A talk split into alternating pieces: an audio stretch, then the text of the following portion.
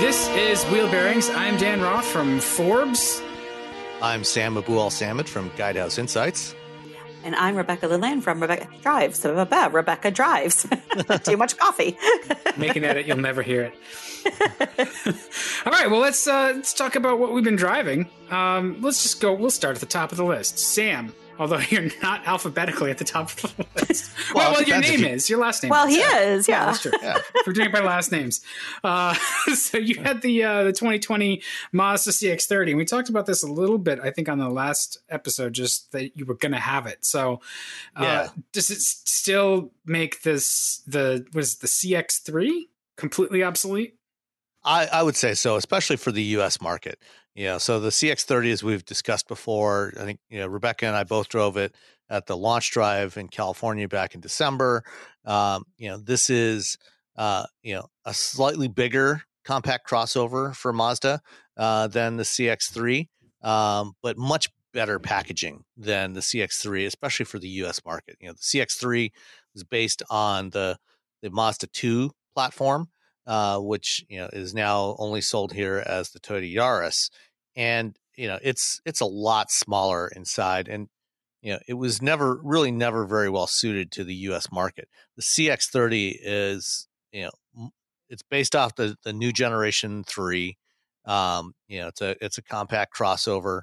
It's it, it's a great looking vehicle. It drives great. You know drives the one I had. It's available as front wheel drive or all wheel drive. I had the all wheel drive premium package, uh, which comes to, you know, uh, let's see, what was it? It was like just uh, thirty-two thousand, I think, or thirty-one thousand two hundred seventy-five is what it came to, including delivery.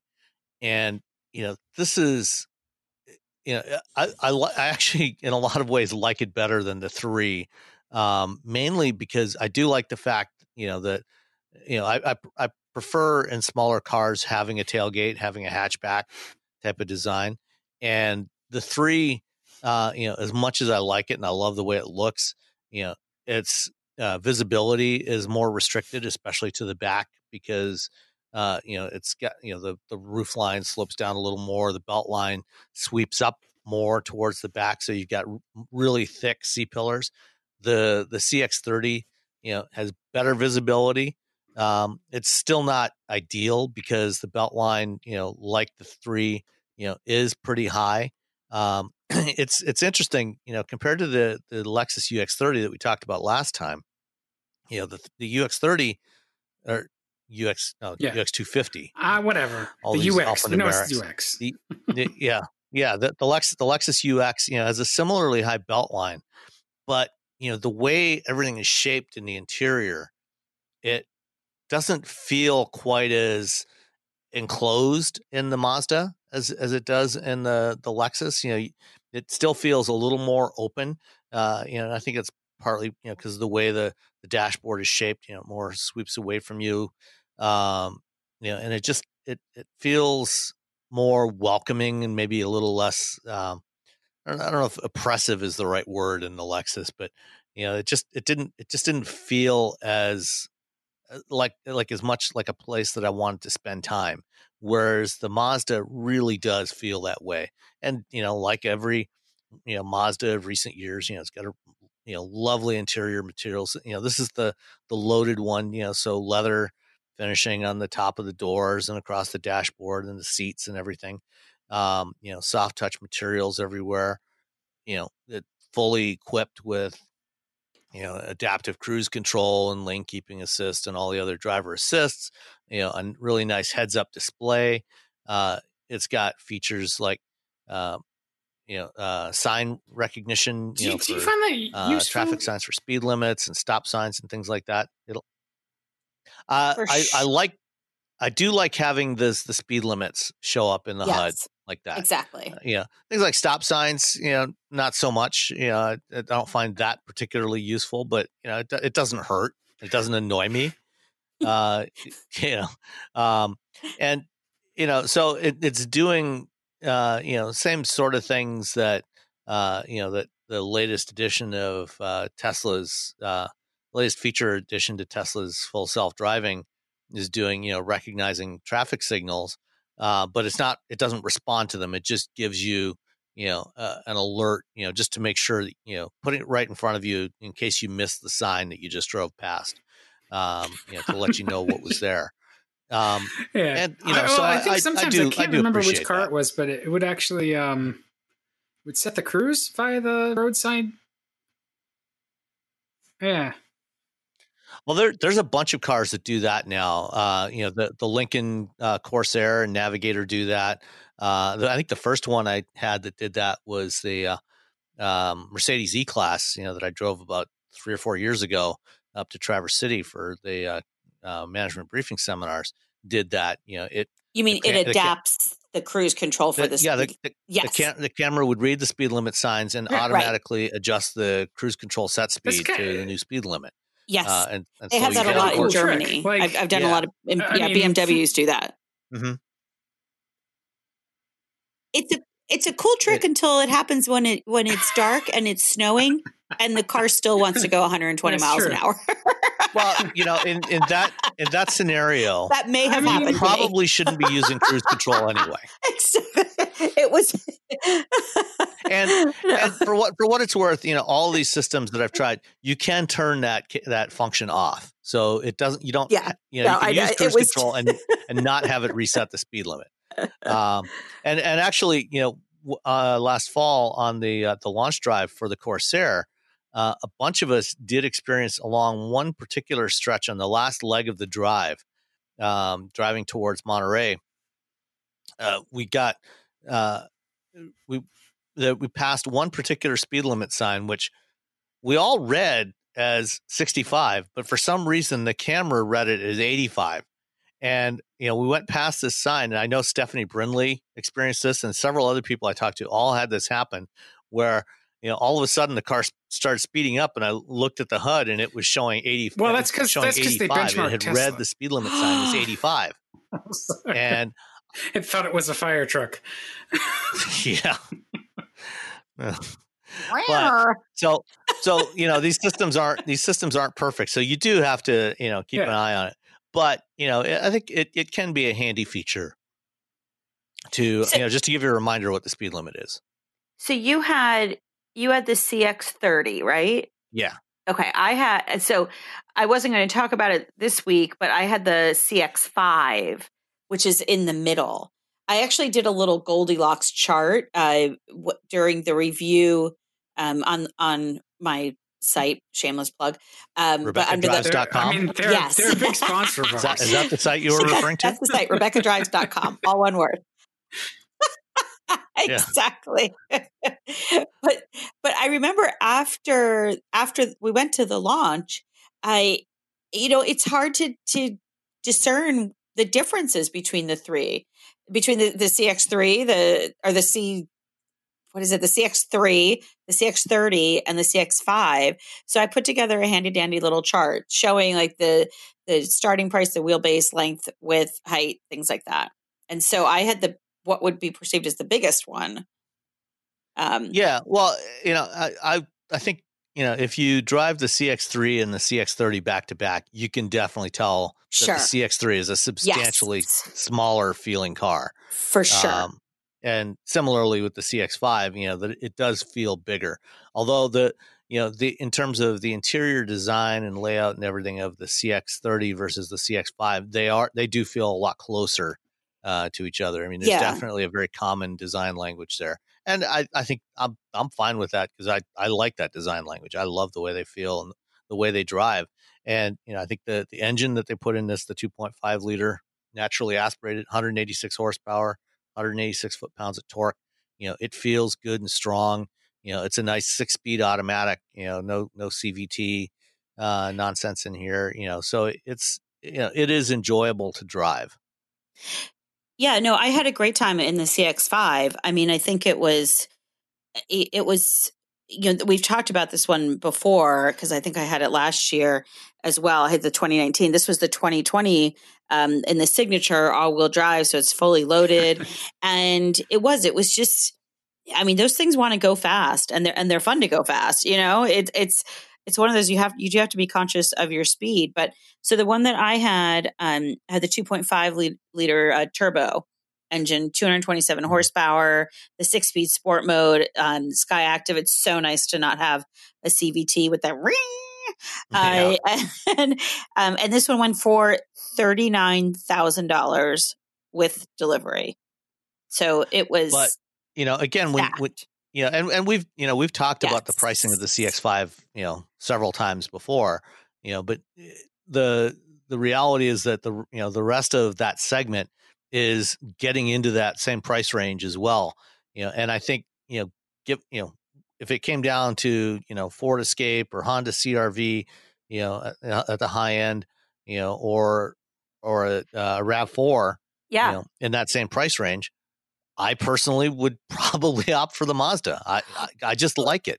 Yeah. Well, well, so the, so the other car that I had, cause we've been gone a couple of weeks, the other car that I had was the Toyota RAV four with the T R D Off-Road.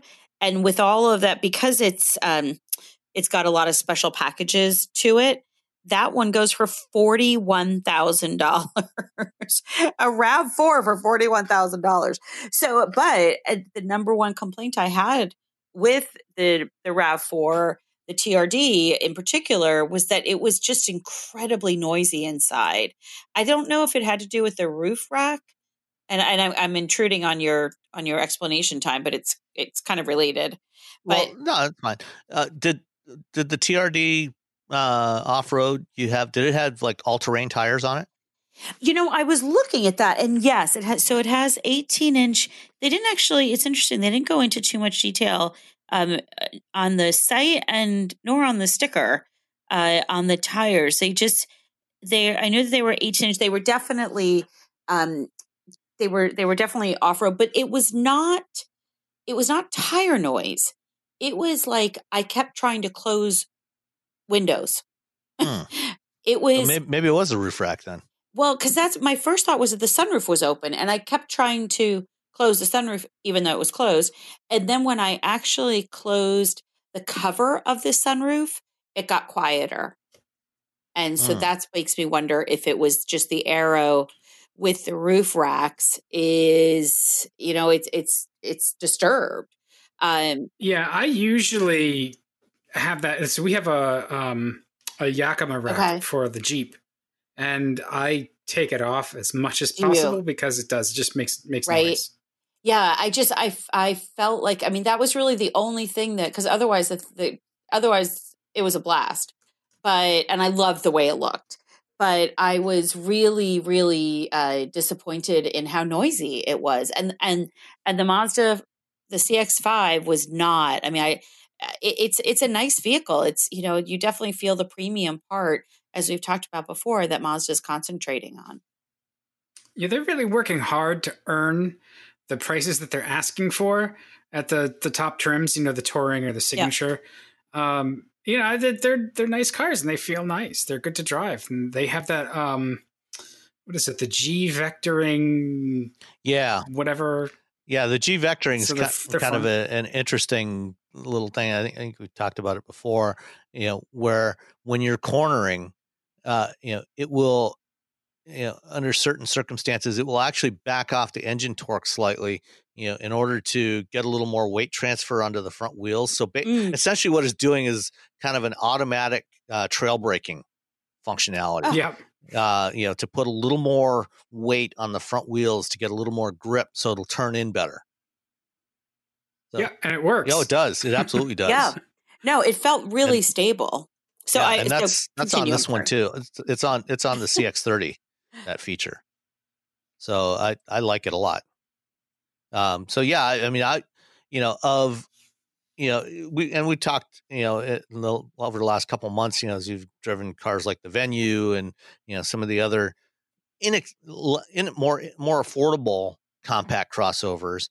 You know the the the mar- that segment the compact crossover segment is kind of split into two. So you've got the more affordable segment, like the, the, um, the Hyundai Venue mm-hmm. and the Nissan Kicks. And then you've got this slightly more upmarket segment, you know, that starts in that twenty-two thousand dollars range, which is right where the, the C X thirty starts. A front wheel drive base C X thirty starts at twenty-two grand, which is still very affordable. And, you know, this one that I had, the all wheel drive that's fully loaded was just over thirty-one with delivery. You know, so that's, it's still not, you know, it's not crazy. And when you, when you look at what you're getting in terms of the feature set and the fit and finish and the materials of this thing compared to a lot of the competition, you know, I would definitely choose this one over most of the competitors. Uh, in fact, I can't think of any of the competitors, you know, in that same size class that I would choose over the C X thirty. Yeah, no, it's, it's really, they've done a, a really nice job, especially the, you know, the technology that's available. I think it's, it's, it's impressive. Um, and thirty-one's not bad. I mean, that's, you know, it's, it's, I, I start to cringe when I'm getting into the high thirties and certainly low forties. But I think the bottom line, when, when people are shopping in this segment, there are so many choices. It's exhausting. And I think that, you know, people really need to shop carefully and test drive and spend time with the choice, with, with the vehicles that they're, that they're looking at, because there are just so many choices out there. It's, it's really incredible. Yeah. Absolutely. thirty, the thirty-one K gets you pretty much anything. Yeah. That's either at the high end or the, the low middle end. You can pick, pick your size, pick your brand, and off you go, especially yeah. if you add used stuff to Oh, it. gosh, if you add used, yeah. No, thirty, that's a that's a really sweet spot. You get a Ferrari for thirty-one grand. Be a Mondial, but that's okay. I'd do it. I'd, I'd totally yeah, do I mean, it. The, the only thing I would change, you know, if I was buying one of these myself, is I would not go for the the white Uh, that was on the the one that I drove. I would I would go f- go for the Soul Crystal Red, because it's just such a fantastic color, and it really yes. shows off the, the the shape of that sheet metal. The it kind of the white looks kind of flat. Um, yeah. You know, you, you don't you don't see the contours of that of the work, the sculpting they did on that sheet metal with the white, but in the uh, in the red, you definitely get it. Well, and my C my um C X five actually had um this it had it had that gorgeous soul red crystal metallic, and then it had the Ketura brown, where it's like the interior is b- both black and brown, and mm-hmm. they just they did such a beautiful job with that. I mean, it really looks. I I thought it looked really really nice. Um, I was yeah. talking to my accountant today, and he's like, "What's with the black and brown interiors on cars?" And I started laughing. I said, "Do you not like it?" And he he was not a fan, but I thought they did a really nice job on it. Well, that's why they offer more than one one option. Exactly. That's what I told him. I said, "Everyone's palette is different." Yep. Well, what what did he like? Uh, he just well, I mean, he's he's my accountant. He just wants a black interior. oh, I was I was I was hoping he'd say something other than black. Nothing like, you know, in, in my in my search, when I come across a car with a black interior, it's just like it goes low on the list, because I just I don't like them. I, they look cheap. I don't like them, and they also they just get so hot in the summer. Yeah, I don't find that appealing, and I and I one hundred percent agree, Dan. I think that they really they do a disservice to any kind of materials. They just cheapen it instantly. I mean, we've talked about it before. You know, like the you sit in a black interior, and I just feel like it shows all the flaws. Yeah. Yeah, that's true. Sam, what do you feel? Are you, are you part of the black interior club? Um, it depends. You know, I, I, I'm not quite as offended by black interiors. You know, I think it depends a lot on the material. Um, yeah, that's true. You know, obviously, you know, it does have certain advantages in terms of, you know, being less prone to showing off, you know, some of the stains that come with wear and tear, especially if you have kids. Mm. Um, you know, uh, I would certainly never, uh, never get a vehicle with a white or a light color colored interior.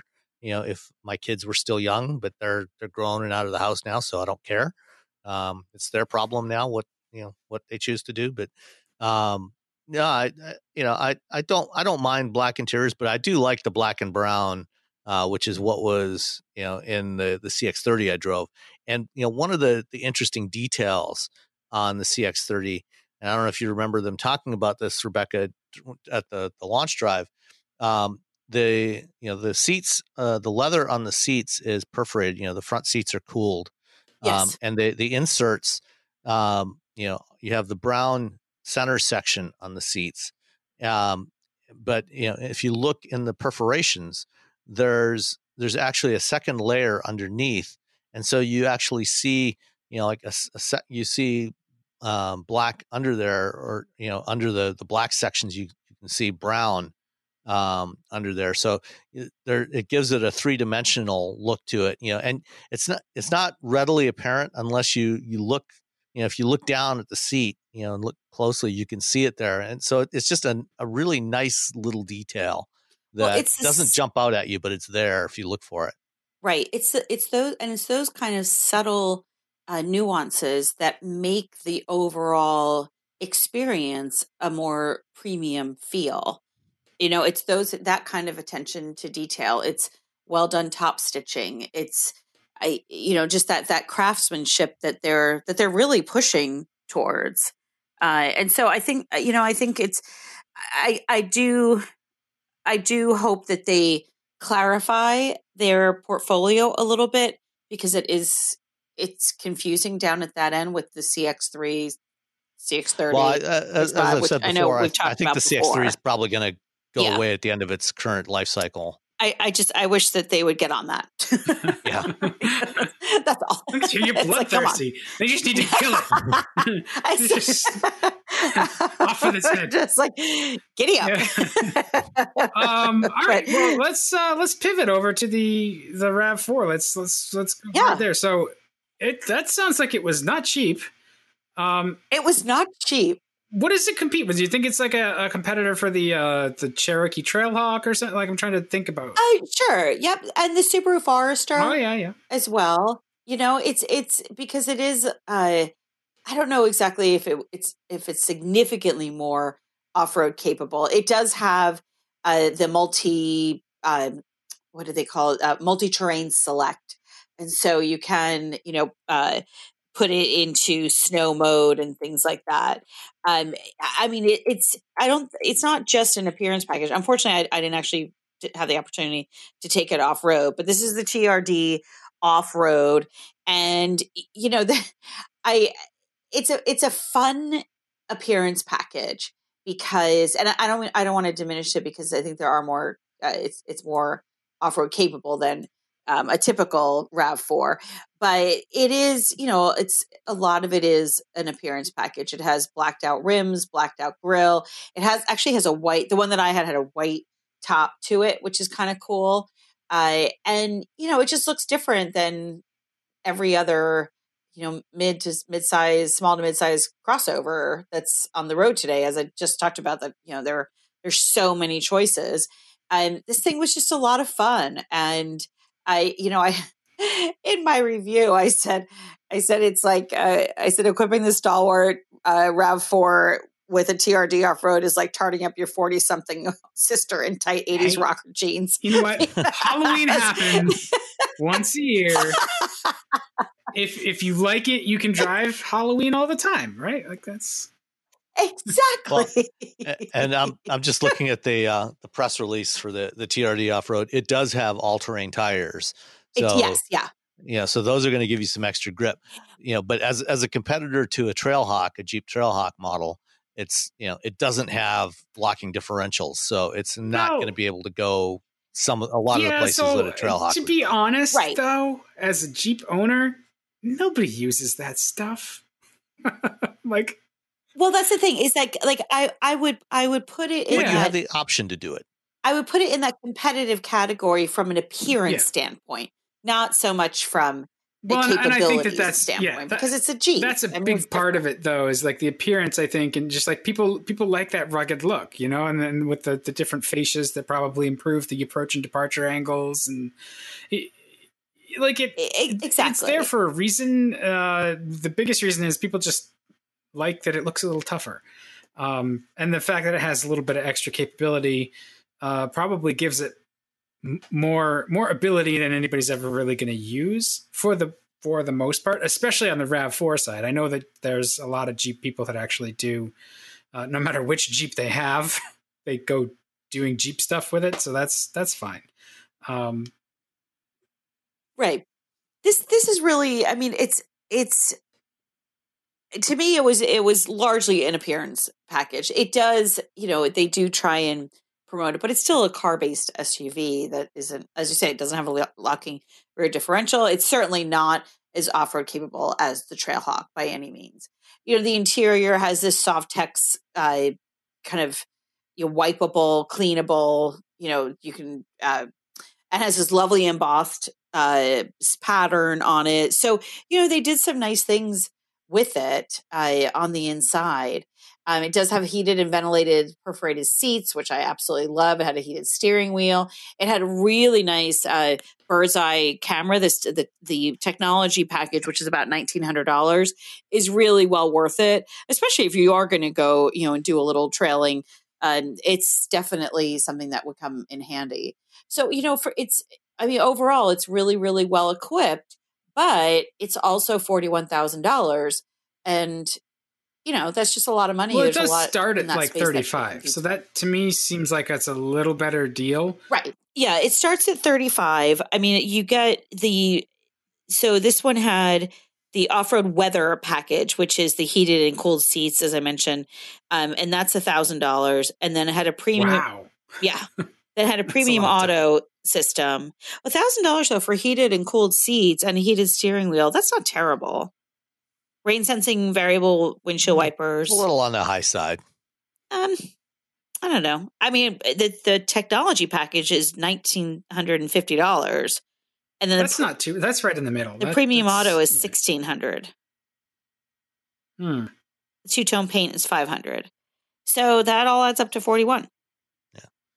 Of course, you know, you know un, unlike unlike a Trailhawk, you know, the T R D Off-Road uh, RAV four does have red painted coil springs. So see, there you go. It, it, it wins. This yeah. is what cracks me up about um about about the RAV four. You know, for a couple generations now, like the RAV four Sport has had the struts uh, have been painted blue. So you'd be able to seem like, oh, we got the good stuff. And it's like, yeah, but this generation of RAV four, they've actually done a really nice job on it. It feels really solid. Every every single one of them I've driven. Um, from the, the hybrids to just the, the uh, lower trims, uh, it's it's a really good crossover to drive, and it and they did a really nice job on its weakest spot. I think was the interior, and I don't know what the, the T R D interior is like. The the Softex upholstery seems a little different to me than what I was in. But. Well, it's not going to be leather, but but I like the fact that, you know, if you are out adventuring, you're going to get muddy and, you know, dirty, and you don't mind because it cleans off really easily. So yeah. I, you know, so I did like that. I mean, I went, um, I drove out to New Jersey to pick up something out there. So I drove it, you know, I drove it probably one hundred twenty miles in a sitting, and it was very comfortable, very, very well behaved on the highway. You know, one thing I will say that they did a fantastic job is Uh, the the adaptive cruise control was really good on this. And I bring that up because a couple years ago, I drove a Toyota Highlander down to New Jersey. And granted, there was obviously more traffic on the road. But I got I when I got to my friend's house, I was carsick from the yeah. like, yeah. and, and I wasn't really in a lot of traffic. It just, it was miserable. And this one is so much better. I mean, they really, really did a, a really nice job on on uh, changing and modifying the adaptive cruise control. Yeah, I, and I think that that's been Toyota's M O over the last couple of years. Is everything that they've uh, updated has been been pretty solid. Uh, I know that they get treated poorly by the enthusiast uh, opinion, but um, their their stuff has gotten a lot better, and the well, RAV four is like. One of the, like the tip of the spear. I really like this RAV four. No, it's, I, I like it the is, way it looks too. Yeah, yeah, I like the way it looks too. I do wish that they they would spend a little bit more on insulation, not just because it's loud, but I mean, I ran into this with the Highlander as well. You close those doors and you can see the metal shake, like the metal wave, like mm. it, it, it, you know, it it kind of what what's the word I'm looking for? Like it sort of wo- wobbles and. It's not a nice thunk. Like I want yeah. that to be, you know, so that, that again was, and I feel like I'm whining right now, but so that was something. That's her that, job. It's like first world problems. Yeah. But, you know, it's it's it's those little things again, like we talked about with the Mazda, right? There's a lot of attention to detail there. And I feel like the I feel like the the Toyotas, I just I want them to concentrate a little bit more on some of those refinements that I think they could make. Yeah. Um, well, I mean, you can always get the Lexus version. And then, oh, well, yeah, sure. Yeah. Then it'll be refined. Um, which that's that's what I was driving was the Lexus version of a Toyota. I had the uh, the Lexus G X uh, four sixty. I still have it. Um, and we talked about this briefly uh, a couple of couple of episodes ago, I think. Uh, um, yeah, I had that a while ago. Yeah, none of our yeah, complaints I, I matter. Had it about a month ago. Yeah. Okay. Um, yes, they do. No. This thing's yes. this thing's fantastic. It's it's old as hell, uh, and you can tell that it's old because um, it it reminded me a lot of the Crown Victoria, where just like buttons and switches are sprinkled around in like the most nonsensical locations. Like, oh yeah, we wanted to add these features to this ancient platform, so like we just stuck the seat memory stuff on the door, like. It, it, it, I think part of it is just it's it's the the Toyota way in this model, because it's it's a this is this is a four runner. Um, it, it's just it's it's nice. I like it. It. it I'd it, rather have a four runner though. I mean, a four runner Limited is again it's it's quaint, um, but it's it's not. It's bad. Also not as expensive. No, but this is this is not terrible. It starts at like fifty-three for the G X four sixty. Um, I mean, and you get that, like we talked about, that weak three hundred one horsepower V eight. Who cares? It sounds good. It makes enough torque. It eats a ton of gas. um, it, ton of gas. But it's smooth. It, you know, it's, it's paired really well with its transmission. It's it's very comfortable. I really like the seats. It doesn't hurt that this one is like a, a white pearl metallic with red leather interior. I'm like, okay, somebody picked good colors, which makes it easier to stomach the fact that it's it's old, but it doesn't really matter because it's like I, I think that it's what people are expecting for the G X. You know, it, it's uh, it's a known quantity. And I, have you ever heard a Lexus owner complain? I they love their cars and they their dealer. That's experience. Just because they're baby boomers and that's their jam. This is totally a boomer they're, rig, absolutely. Yes, yeah. Exactly. Yeah. Yeah. And they never question their decisions because they always have to look well, smart. Listen, they, but, but, they were told but, that they okay, were. But like, you don't want to go down this path. Carry on. But that end tune, that end tune oh, system, it's awful. Though, come on, that that does suck. Come on, that's awful. That's that's the, not there's okay. no Apple CarPlay. I got it. And I was like, what the. And this is weird because a year ago I was like, ah, that stuff doesn't matter. Um, and now um, it's just, it's more cumbersome. Uh, so I'm a, I'm a late bloomer in that sense, but you really miss that stuff when it's not there. And then just, I, the only nav systems that have gotten lost on me in the last few years have been Toyota Nav. It's just, it's just yes. not good. And this is really yeah. old Toyota Nav. Like, I just don't. I don't like the controls on the screen. And I think actually the new, the twenty twenty-four Runner has a new version of it, doesn't it? I thought it did. I'm trying to remember now. Uh, I don't I'm just looking at my picture too. The, the other thing I love about the, the G X four sixty though, is I love the swing back door. Yeah. And the fact that the, and it's a split, the, the glass actually goes up. Oh, it has flappy glass. I yeah. do kind of. I, I do love that. Uh, and I'm torn, you know, like. I, th- I wonder if we had the same one. Did you have jersey plates? It does have jersey plates, yep. I don't know how many miles are on I, wonder, I mean, thank you, Toyota yeah. and, and Lexus. Because mine, because I'm looking at the pictures. Yeah, mine had red red it interior. It looks good. It's a beautiful, it's a gorgeous black color. Wheels? It's like this yeah. black wheels. Yeah, yeah, it looks. It's a champagne color yeah. that is to die for. It looks good in the driveway. I mean, I'll give them that. It's it a, does. it's, and it's, it's not a new design, and it does have that giant Lexus grille. Um, but it's, yep. it, it all works, you know? And I think that's the thing is overall as a package, it works. And, and that's why it may be ancient, but I, I, I and I'm, I'm sure that they have a new one in, in the works on, on the way, but if it's satisfying customers, there's not really anything wrong with it other than it, it could use an infotainment upgrade, really. Like functionally, right. It's pretty good ergonomically. Um, there is this weird uh, strip in the dash that you expect to be something. Because it's, it's like this yes. in the middle of the dash, right? There's like this black plastic panel. And it's like, it's almost like a ruler, you know, it's like, it's like two inches high by like, I don't know, eight inches wide or something. And all it's there for is the L C D number display for the, the heating.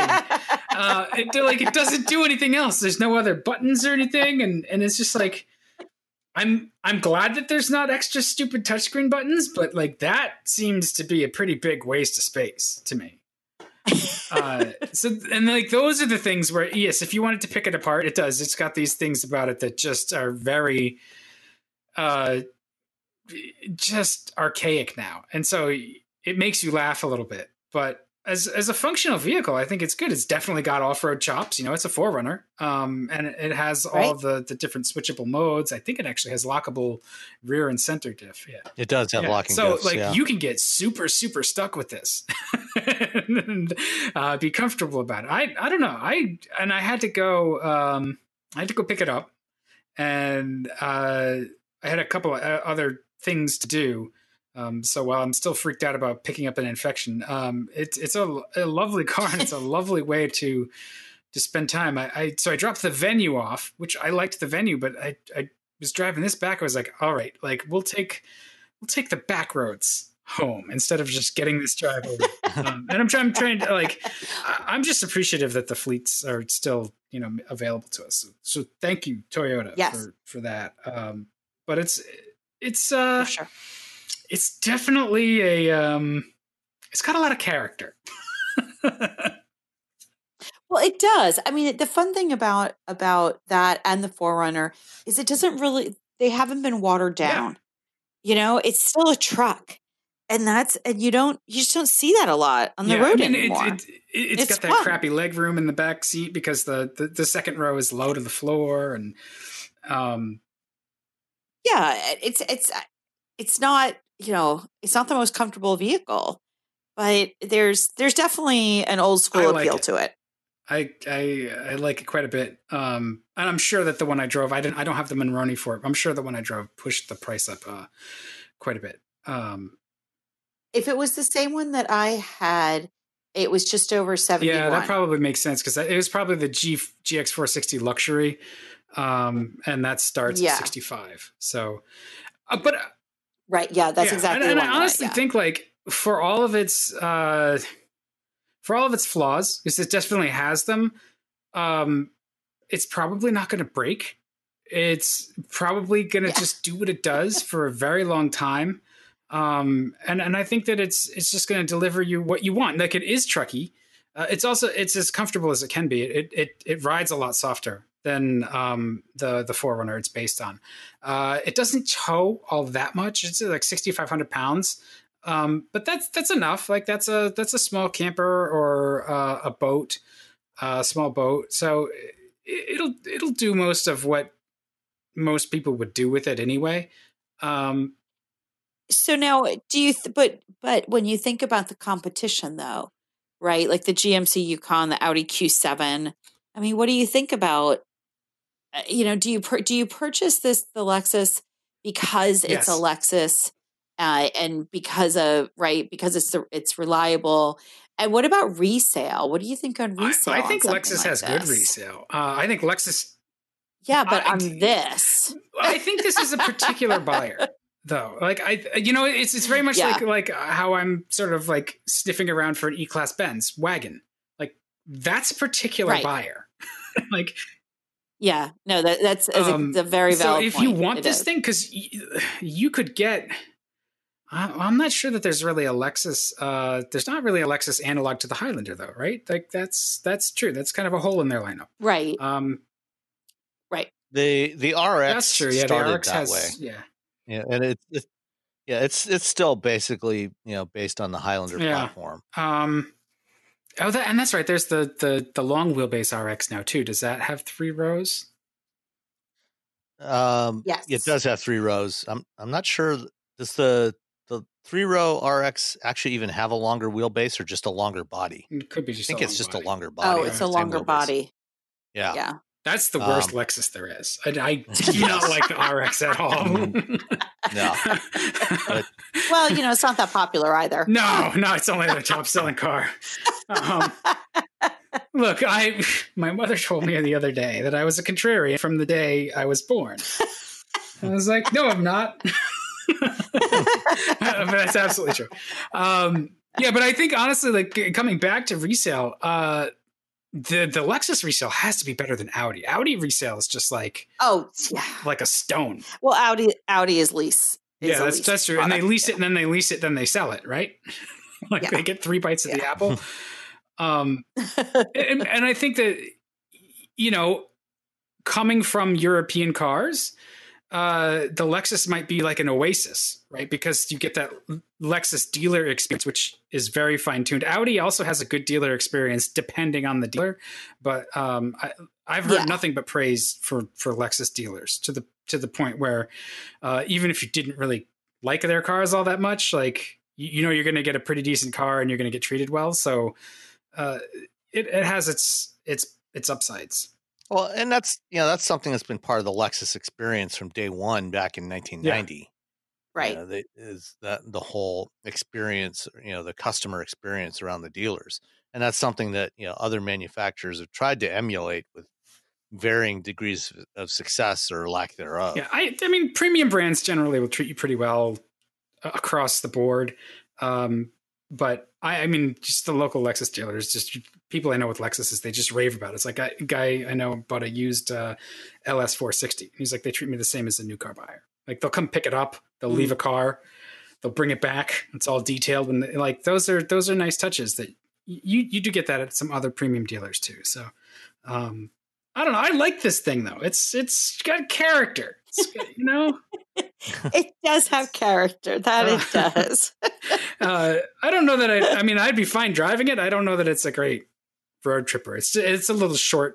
It's a little uh, you know. So if you try to use all three rows and put some some gear in it, it's going to be uh, tight pretty quick. Yeah. But uh, yeah. All right. So good. We've had a nice uh, nice array of automobiles in our garage. We should move on to some some topics.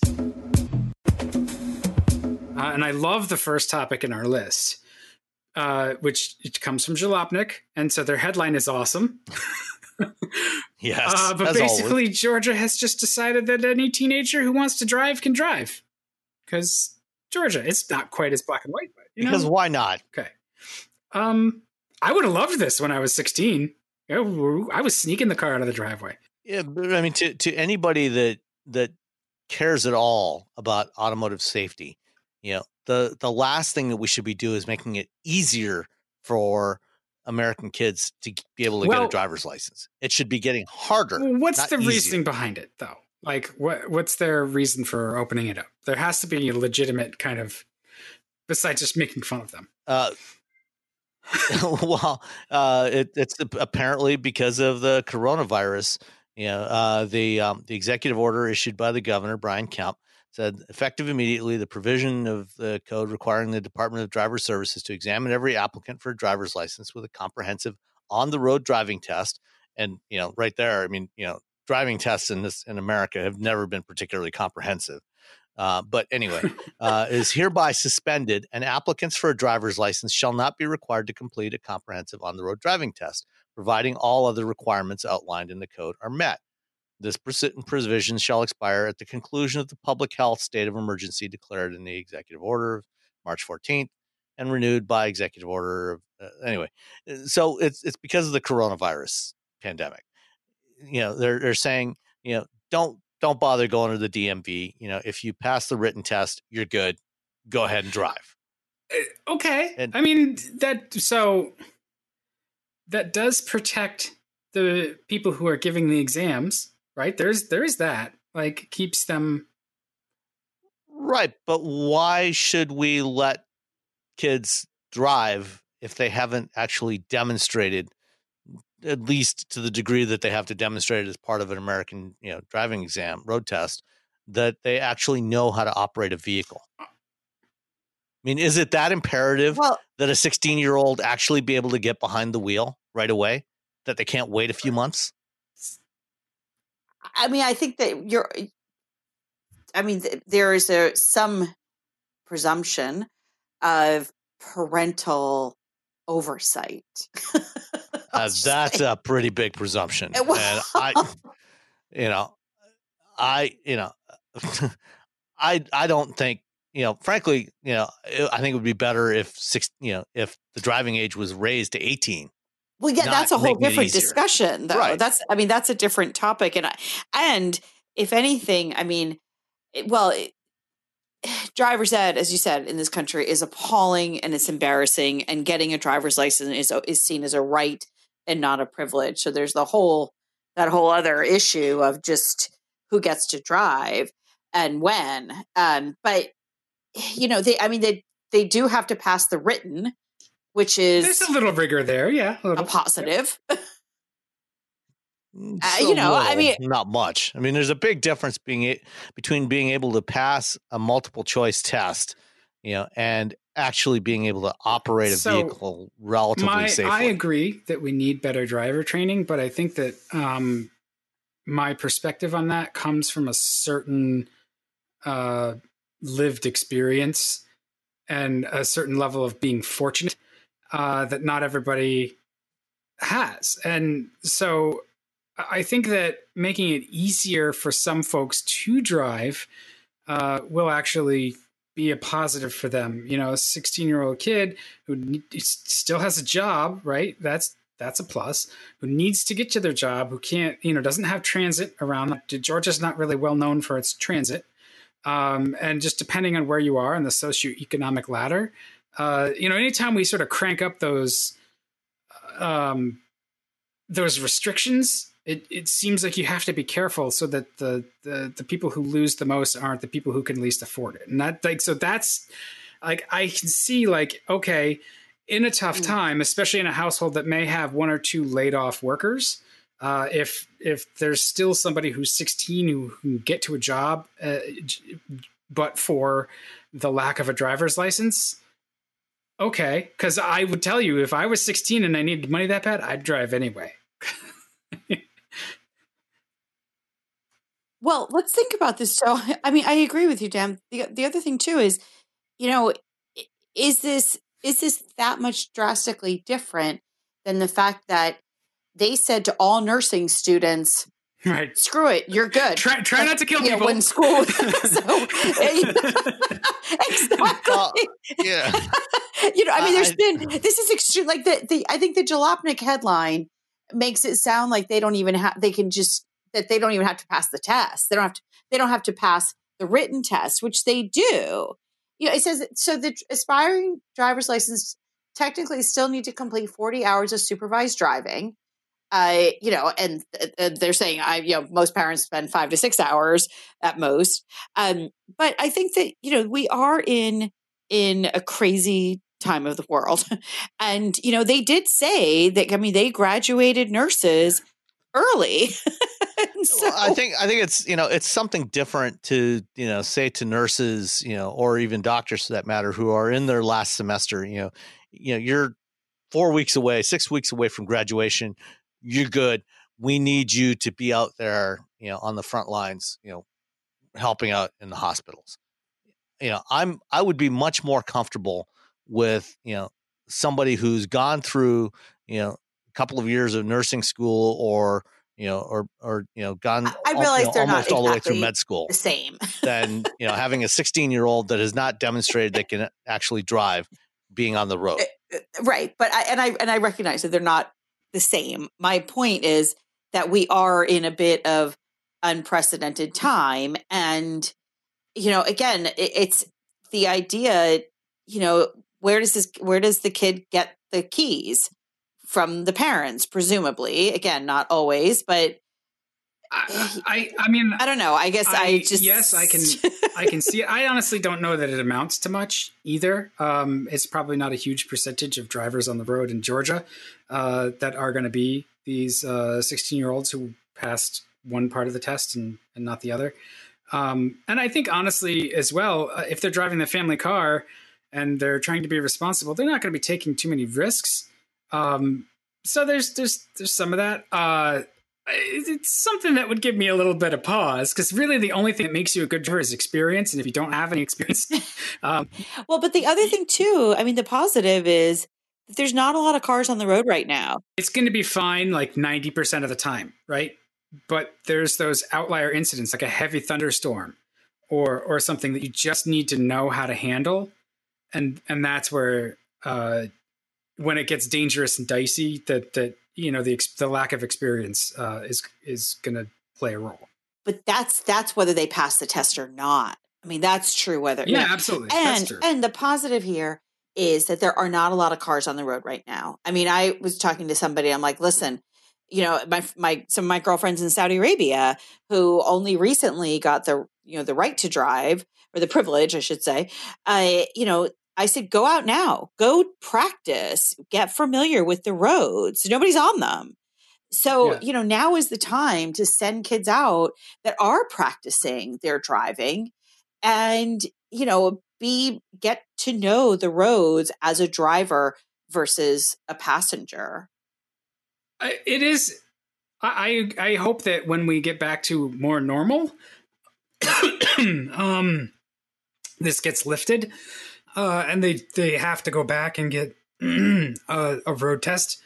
Uh, but, you know, kids on kids on farms, uh, and if you have farm plates uh, in certain areas, you can be fourteen driving yeah. a pickup truck. Yeah, exactly. So, um, and it, it's a really varied experience. It does uh, it it does make you a little nervous. But, uh, hey, I went through all the driver's ed and stuff, and then two and a half months of getting my license, I crashed the car and totaled it. So.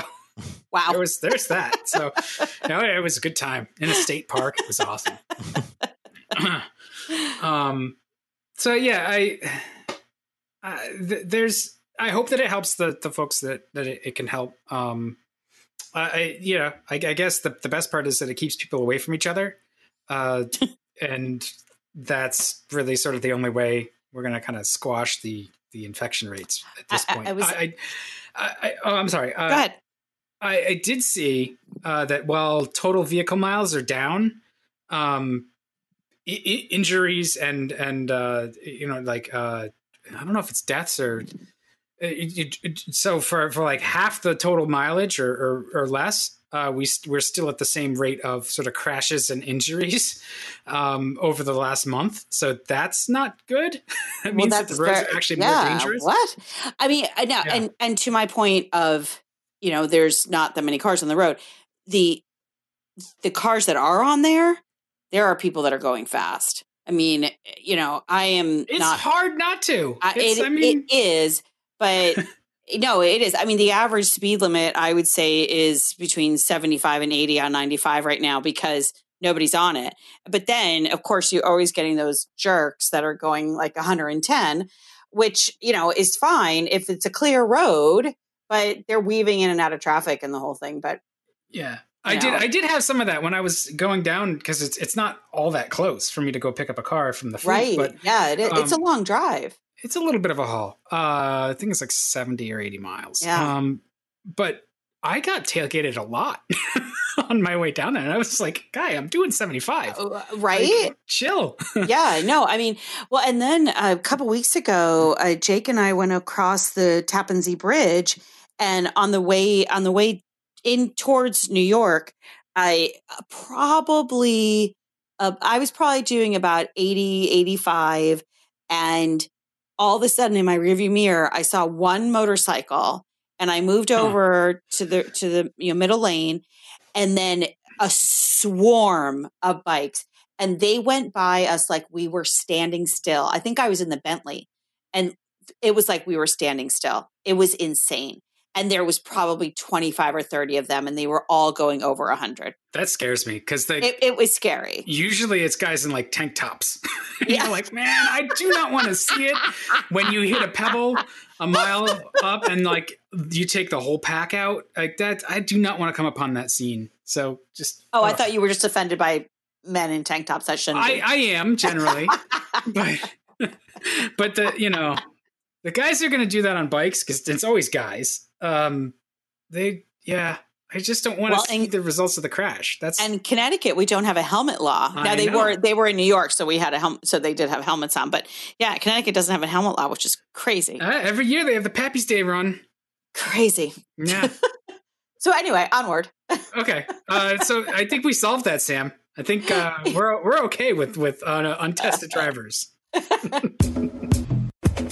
So last week, uh, Ford had their first quarter earnings call. And as expected, uh, it was not very good. They lost about two billion dollars in the first quarter, um, and they'll probably lose considerably more than that in the second quarter uh, because they're going at least a minimum of six weeks with no production.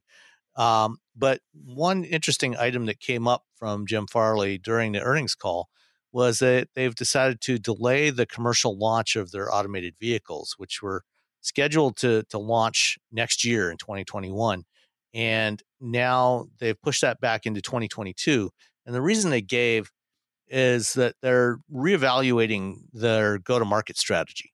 Um, and, you know, I, I talked to uh, somebody at Ford, uh, you know, just before the call uh, about this. And, you know, this is this actually sounds consistent with what Jim told me when I talked to him last fall uh, on the interview that uh, that I did with him. Uh And uh, we'll, we'll stick a link to that in the show notes.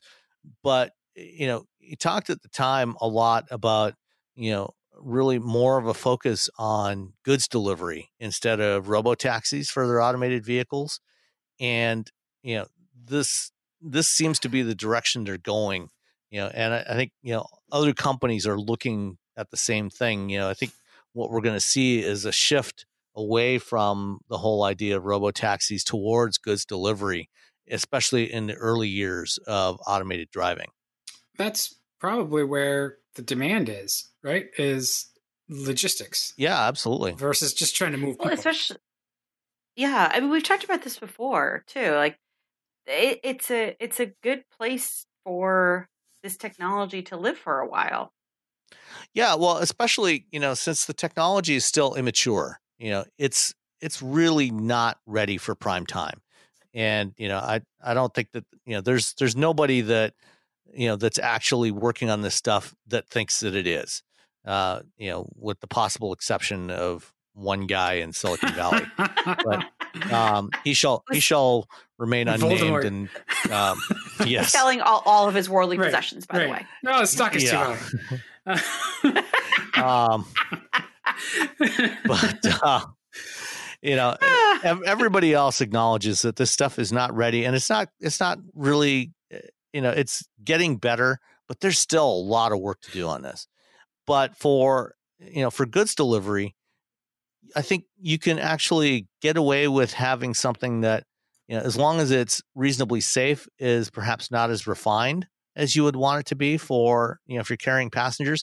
You know, if you're carrying passengers, you really need a system that's going to drive really smoothly. You don't want it jerking around.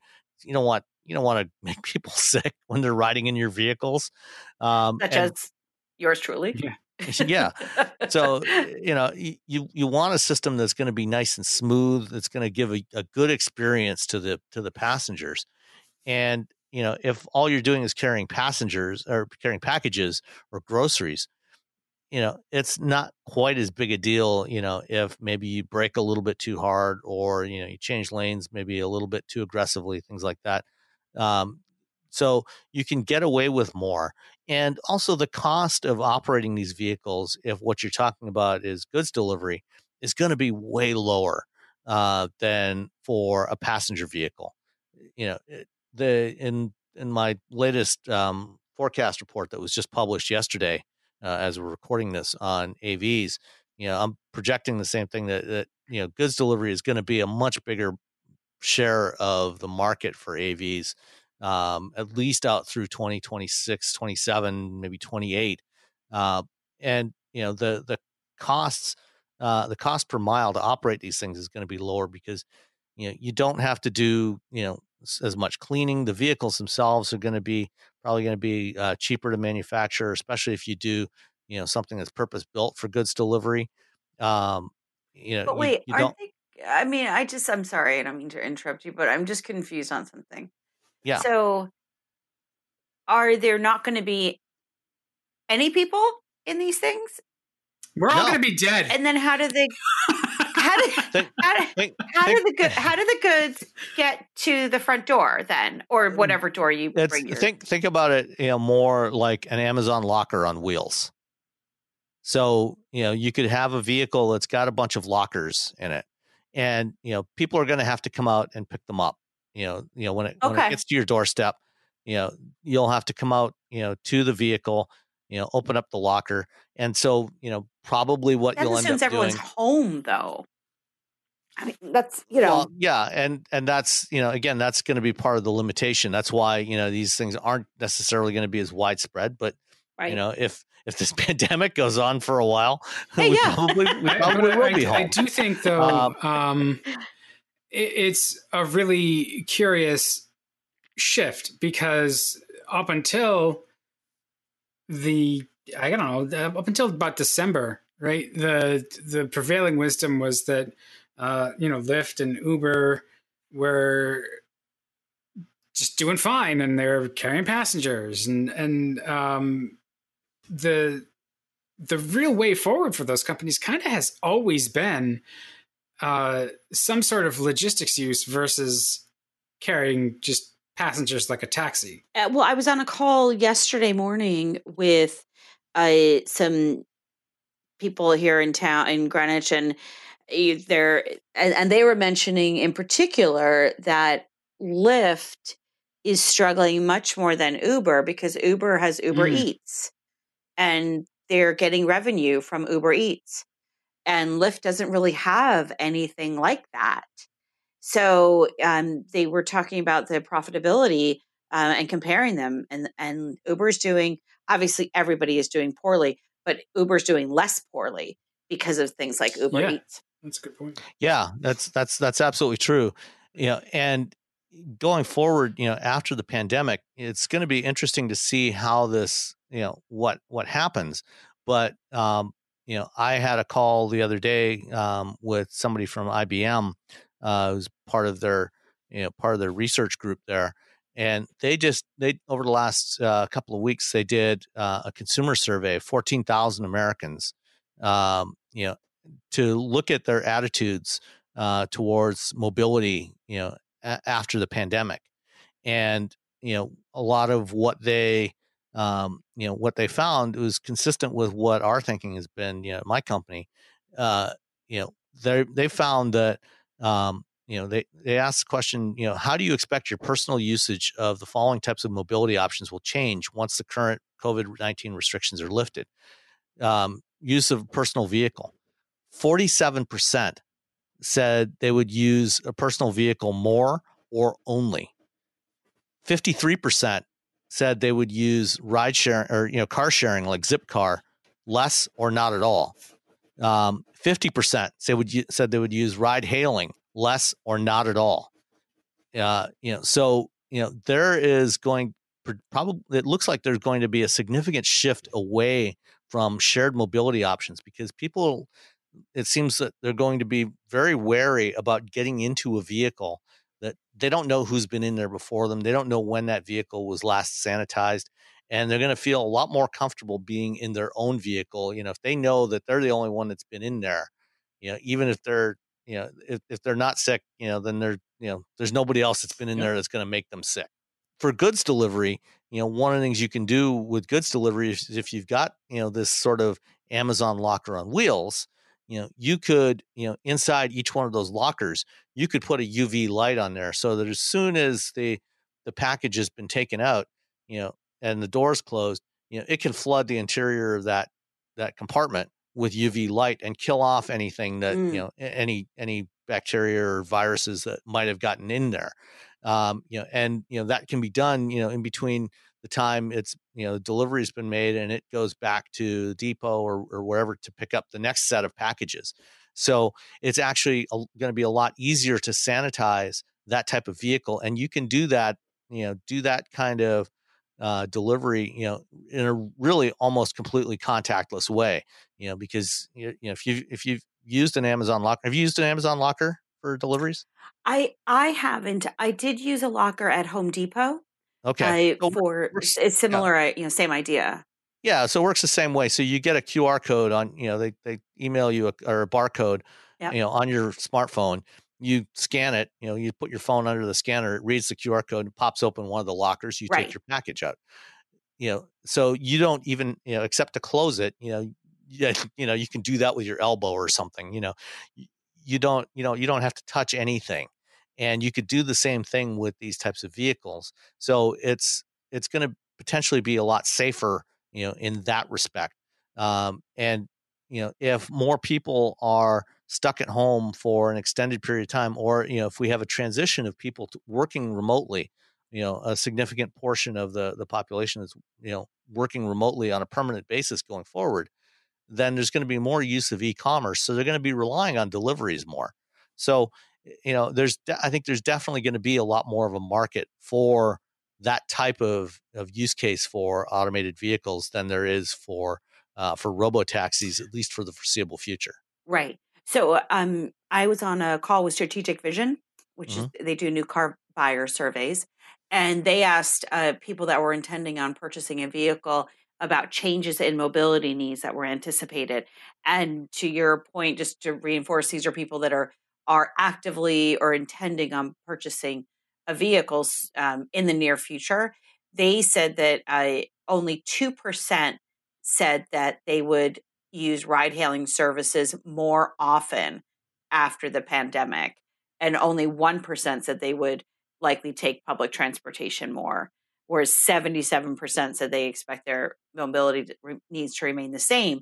So I think that, you know, one percent said they would use ride-hailing services less often, but I don't know, you know, it's, I think people are definitely going to be evaluating uh, the cleanliness of some of these locations. Well, you know, how do you feel when you swap your, your fleet vehicle? And I know that they're working very hard to sanitize all the cars that, that we drive, but I know that when I go down to drop one off, I make sure I spray it down so that the next guy who gets in it uh, hopefully doesn't get any anything I'm carrying. And before I get in the next one, I spray the door handles, and then I open the door, and then I spray all the stuff with, with cleaner and, and disinfectant. And so that's not necessarily practical to do on a on a large scale. So I understand the trepidation about uh, transit. Uh, I think um, once we get on the other side of this particular uh, pandemic, it It may ease, but it's going to take a long time for people to feel comfortable, like a couple of years, I think. And, and that's only presuming that we eventually do get to uh, testing and vaccination in some other ways to to really keep a lid on it. Um, so in the meantime, like all of those, like I do think that that we're going to see uh, the personal car thing sort of bounce back anyway. And right. I, I don't know where that leaves like Uber and Lyft. It's like it's going to have a chilling effect, I think, on any kind of transit. Um, and, and so I don't know how you encourage transit after a certain point that that it, it's going to be necessary to get people riding again. Um, yeah, th- I mean, I do think that, you know, that we'll see different responses based on age as well. Yeah, yeah. You know, and and.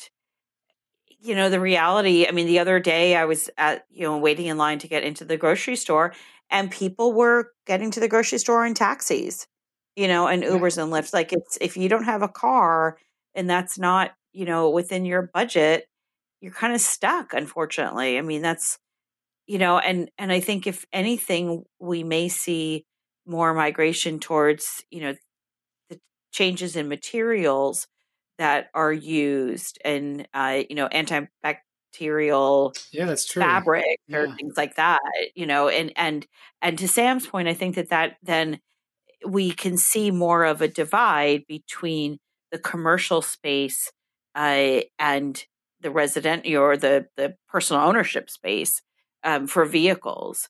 But, you know, I think that this idea of, of delivery, you know, a lot of people never had never used Fresh Direct or Peapod or things like that. Yeah. And you figure out really quickly that it may actually be worth the, you know, the expense. I, it, you know, if it saves you time and money and keeps you out of the grocery store. Yeah. And that's like what we've been doing is just, uh, we go to the grocery store and they'll bring them out to us. You know, they'll, they'll, they'll uh-huh. deliver your order uh, right. to the car. And then, like, yeah, we've ordered some with, with like Target and stuff through Shipped and, and just, um, it's expensive though. So not everybody can do it. Yeah, exactly. I mean, that's the thing, is that it, it is expensive, and, you know, but these are some of the modifications that we need, you know, that, that we're going to yeah. be seeing. I, I do think, uh, and we had a question about this uh, for the, that, that relates to the, the topic. Um, it's probably uh, easier or, or, or more, more efficient to make this, this kind of thing make money if you're doing logistics versus passengers, uh, because you, you can, so that you're not deadheading all the time. You know, one of the problems with Ubers is uh-huh. they're constantly deadheading at least uh, half the trip. Yes. Um, yeah, yeah. It's, it's usually more than half the miles driven by Uber and Lyft drivers yeah. is empty. So the question that we had was, um, what are the unit economics of uh, a, um, hang on, let me, let me bring it up so I don't screw it up. Uh, I think, yeah, it was uh, unit economics of, of a robotaxis versus A V compared to the unit going. economics of a delivery A V. So, yeah. Yeah. And uh, that's what I was getting at a little bit earlier. You know, the, the, the for a delivery vehicle, it should be significantly lower Uh, cost per mile, because, you know, as you said, you know, with, it's less predictable um, with, you know, with a robotaxi. You know, you kind of have to have the vehicles out there. Um, there. There's some degree of predictability, you know, in terms of the traffic patterns of, you know, when, when people are moving around, but um, there's, there's always going to be some uncertainty. Whereas with a delivery vehicle, you know, even, you know, uh, even when there isn't necessarily demand, you know, you can have it at the warehouse or the store or wherever, you know, ready to go when needed. So at least it's not, you know, racking up miles, empty miles.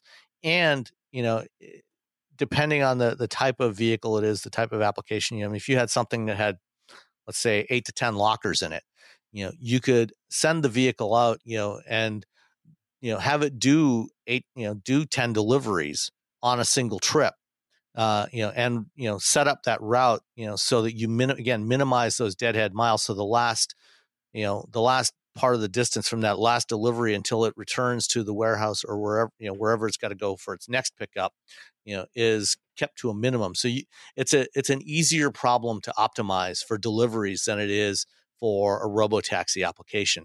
So, you know, the cost per mile is probably going to be about maybe two thirds to even, even half of, of what it's going to be for, for deliveries. And, you know, um, it's, it's probably, you know, in the early years, you know, it's probably going to be, you know, well over two fifty a mile for robotaxis versus, you know, somewhere in the one fifty to one seventy-five per mile range to start with for deliveries.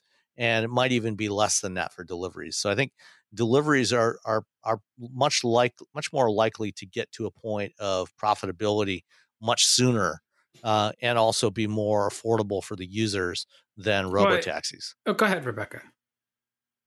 Oh, I'm sorry. Well, we could we could also, you know, get to the point where uh, people actually have almost like a mailbox. You have like a receptacle that the locker actually comes out of the van and just drops it, you know, oh, like like, oh, like oh, containerized oh. shipping. Yeah. Right. Yes. Right. And, you know, you've got this little box at your house and your stuff goes in there and it's climate controlled and everything's good. In that case, then you can actually have like basically twenty-four hour delivery almost. Yeah. Right. You could, I mean, you could do that. You know, that's, it's more complicated to do that because, um, you know, where are you going to put that receptacle? Is it going to be out by the curb? Is it going to be by your door? Well, um, right, exactly. You know, and, you know, depending on where you live, that might be more challenging. Certainly, you know, if you're living in a multi-unit dwelling in an apartment building or something, that's going to be more challenging. You yeah, know, but coming uh, out to get the to get the it, delivery isn't really it's viable it's, for a lot of people either. Um, I think, you know, it's less of a challenge than actually going to the store. You know, I mean, if all well, you have no, to do is go outside. Well, no, but the timing of it, though. I mean, oh, yeah. I can barely coordinate a car delivery every week. Yeah. yeah. No, it, yeah. I mean, it, there there are limitations to it. And th- and this is why, you know, it's not going to be anywhere near universal you know, in the early years of this stuff. You know, it's it's still going to be very limited applications. You know, uh, you know, my my new forecast, you know, I'm only projecting about three hundred thousand automated vehicles in twenty twenty-five, as opposed to, you know, several million that were being projected a couple of years ago in that time frame.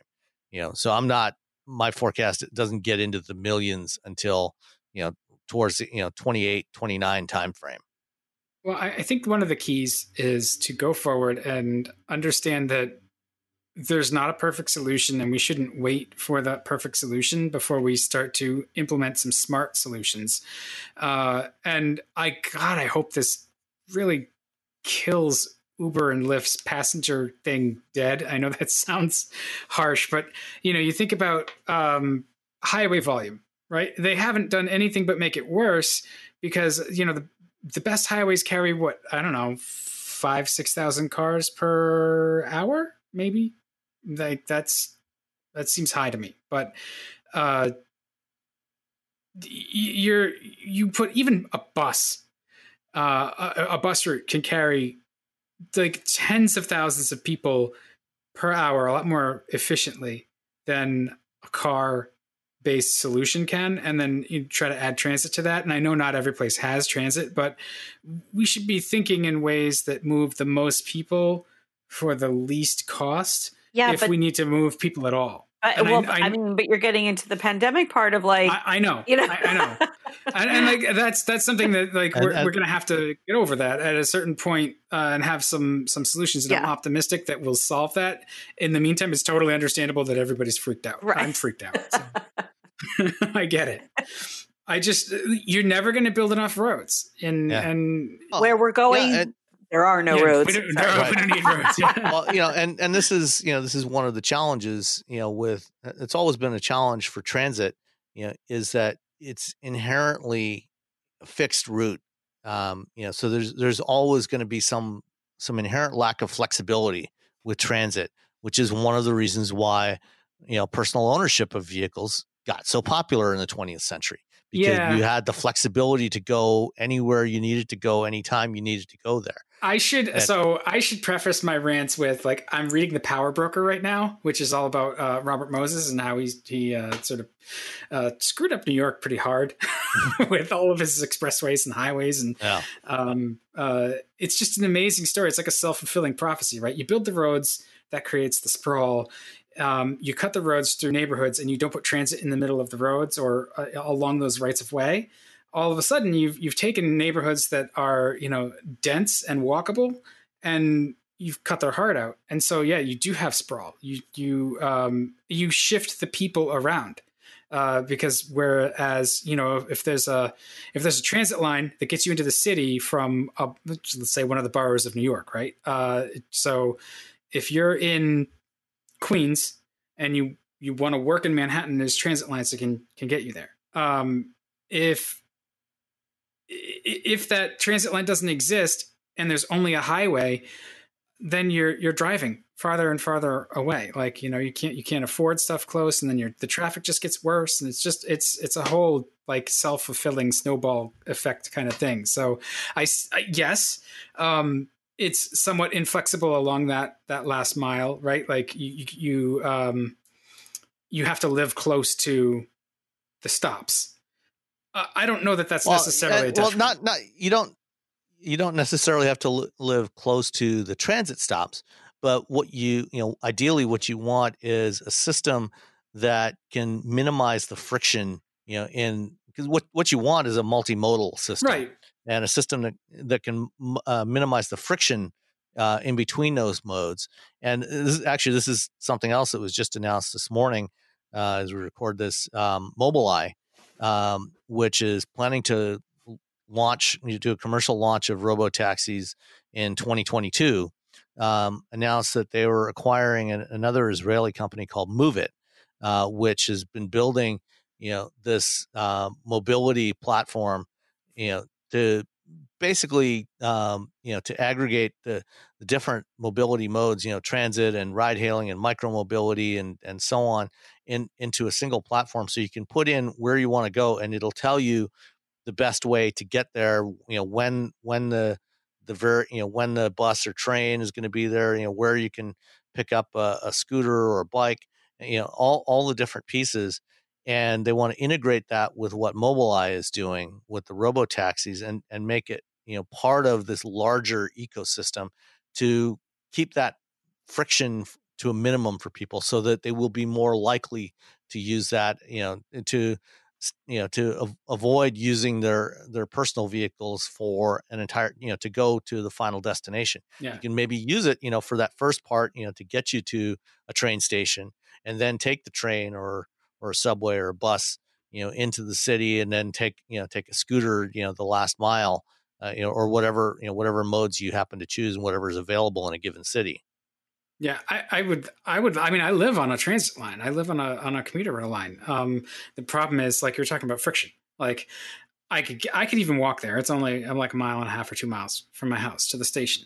And then from there, I've got to take commuter rail and there's, then I've got to switch to like the, the, local Boston subway, and they're not they're not exactly the same thing. I got to pay fare on both. So it's like all of a sudden it's economically the car is so much cheaper. Uh, it's just I pay in time versus yeah. Uh, actually, and it's, it's, it's I wouldn't get there any faster either. So um, I hope it. Well, there's the element of convenience too. Yeah. I mean, it's not just, you know, I I know like in the city in New York, I would I would see people would come off the train from, you know, from Connecticut. And then there's the whole city bike thing, like all those, those, you know, rental bikes just lined up. And they, it's actually, it's, people are so funny. They sort of, sometimes there's no bikes.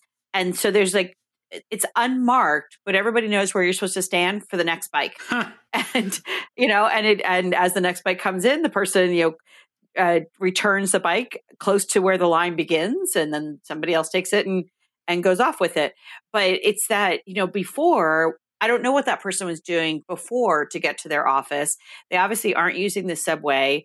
And thankfully they're out of a taxi, you know, they're, they're riding a bike to, for that last mile. But it, it was, it was very, you know, it was a little bit of a science, a social science project to just sit there and watch sometimes uh, how that, that worked and, and really worked seamlessly. And people were polite and, yeah. you know, and this is, this is, oh my God, this is New York. New York. You know, they were like... I do, you know, the, the, the, but, the place that you just leave places just bugs me, though. It's just like, why are you leaving your crap here? Oh, I hate like, those. Geez, no, so no, no, lazy. no. This, it's not like those scooters, yeah. the Lime scooters and stuff. No, this is like, there's bike racks, and you have to put the bike yeah, rack they're, in. Yeah, it's a dock. So there's city bikes. I still right. have to charge, too, yeah. right? They're e-bikes. They're, yeah. Right, yes, um, yeah. Yeah, and like I more more of that. That's that's great. Like not every not yes, everybody can exactly. do it, but a lot of people can. And and like given given the state of my health, I could really stand to ride a bike more. So. Well, I think I would love to see opportunities of of where these things are possible, because I think you know there's it, it's rare for us to have a macro solution. A car is a, is. Even a car isn't even a macro solution. There's places that you don't want to have a car, like in Manhattan. But, you know, where we have pockets of opportunity to to try these things out, to make these to make these systems available, I think is great. And you kind of figure out what works best in what location. Yeah, and this is this is what's happening right now is we're, you know, we've got a lot of different experiments going on in different places to see what works. And you know, the solution, there isn't going to be a single silver bullet solution. It's not going to be autonomous vehicles. It's not going to be scooters or bikes or buses. It's going to be a mix of all these things. And what, what companies have to figure out is how do we make all these things coexist in a way that is usable for the most number of people and, you know, to, to get people where they need to go in the most timely and affordable fa- fashion.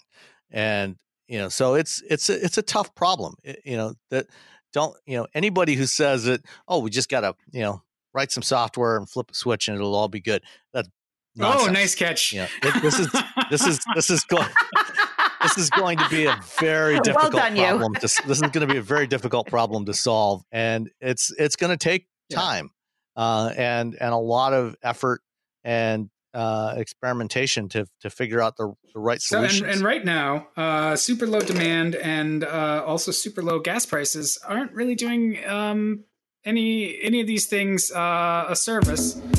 I think the last thing that I just kind of wanted to touch on was um, in terms of the state of of E Vs, really, and adoption. Um, I think it's going to flatten adoption for E Vs uh, for the short term. And we just saw that really, actually really exciting Rivian and Lincoln project kind of die because there's just, there's no business case for it.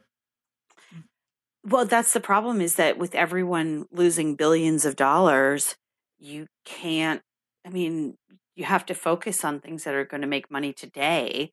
And you're absolutely right. I mean, with gas prices so low, you know, I maintain that we have not made the case for the how it, an E V is better, more convenient than an internal combustion engine. Uh, like it may be better. Least, it, least, for, it's better for the environment, but even then, where do you get the electricity from? Like, well, yeah, you know, I just well, uh, at least at least for consumers, you know, for the average consumer, it's not necessarily you know uh, a better solution. Uh, from an economic uh, standpoint, but for a lot of fleets, for commercial operators, that's that's a very sure. different story. Well, and again, we're on the commercial side mm. versus the personal right. side. But but I think you know this is part of why you know Ford you know decided to to drop the Lincoln Rivian program, and you know I think what we're going to see is more focus from Ford on commercial vehicle electrification.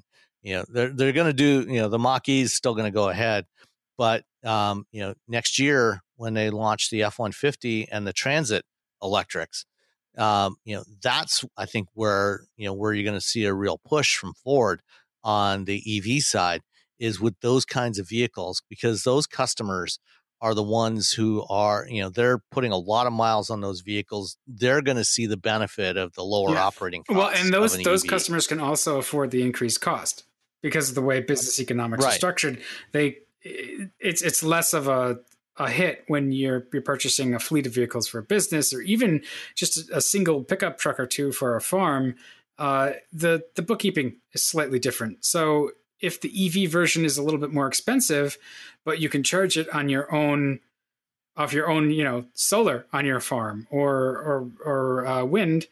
Uh, I don't know how many farms have wind, but. Uh, You know, uh, they'd be surprised. A, a yeah, lot of them do. Yeah, that. But that initial investment, though, I mean, whether it's commercial, a, a municipality, a company, I mean, right now, uh, you know, everyone's sort of on their knees for the most part.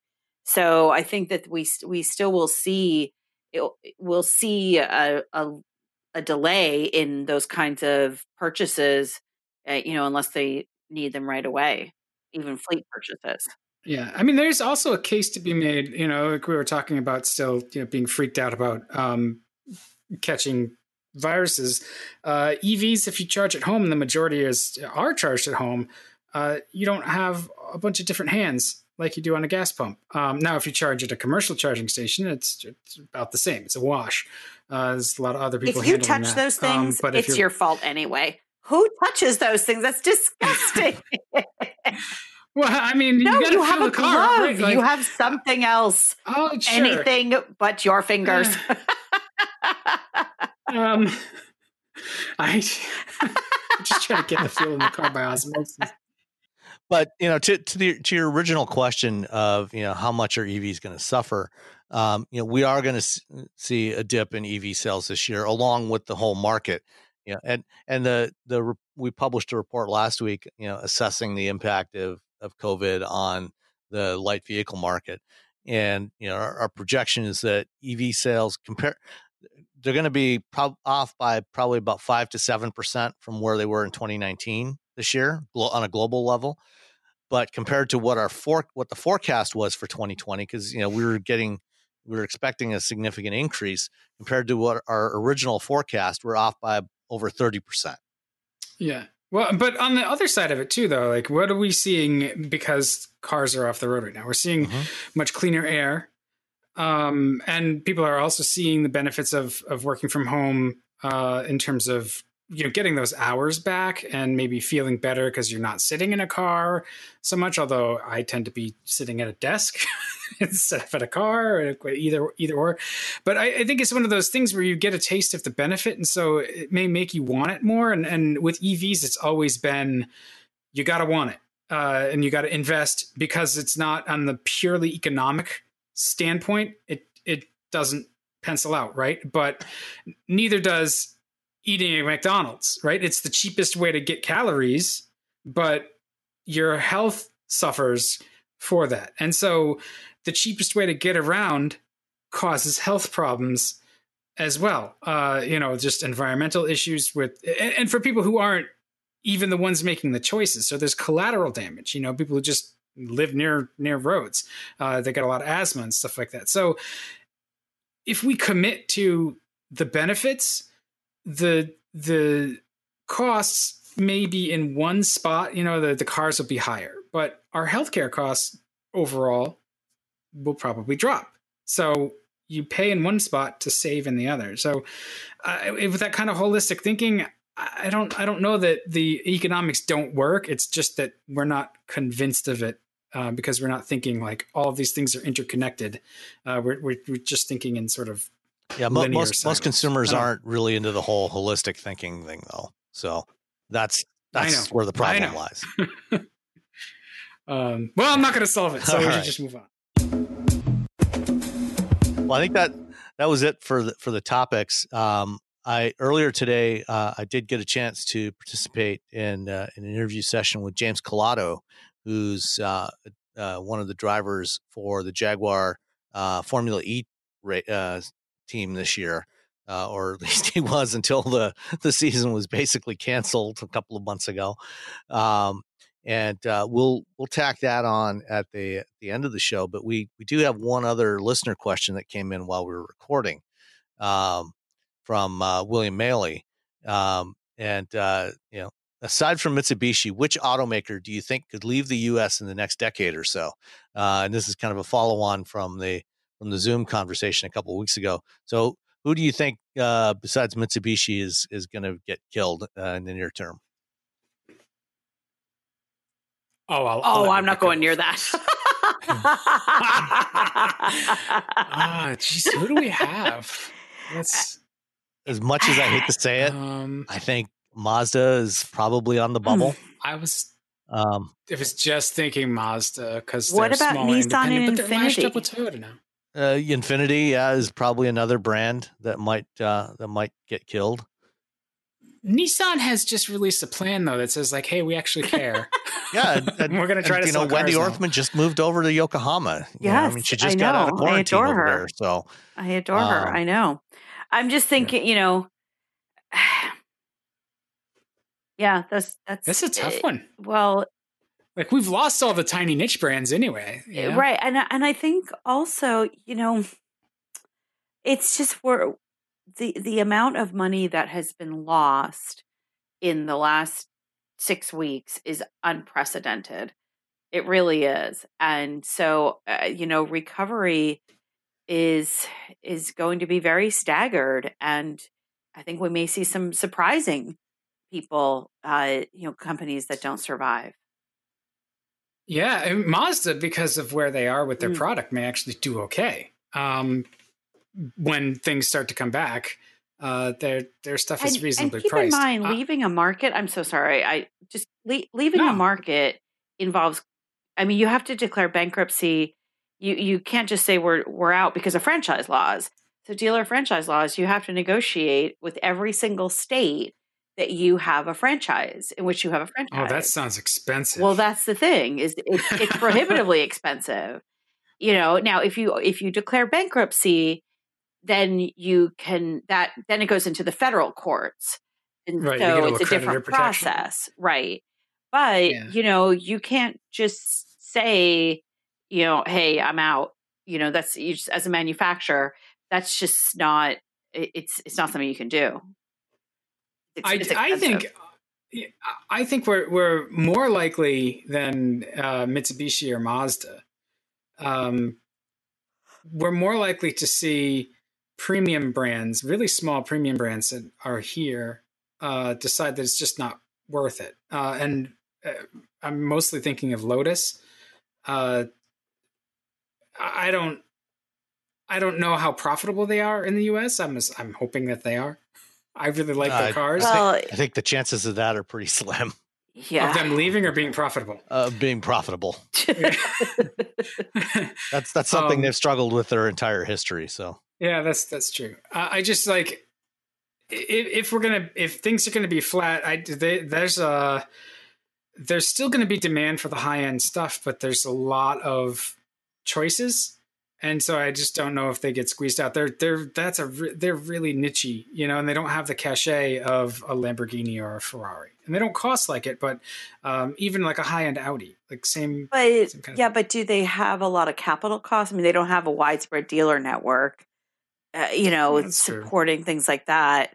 You know, maybe they maybe they're only in New York and L A and Miami or something like that. You know what I mean? Like then they just really limit they limit their exposure rather than leave altogether. Because the U S is such a big market for super exotics, it's usually the number one market. So now China maybe maybe China may be the number one market now, but historically yeah. the U S was the number one market for those types of vehicles.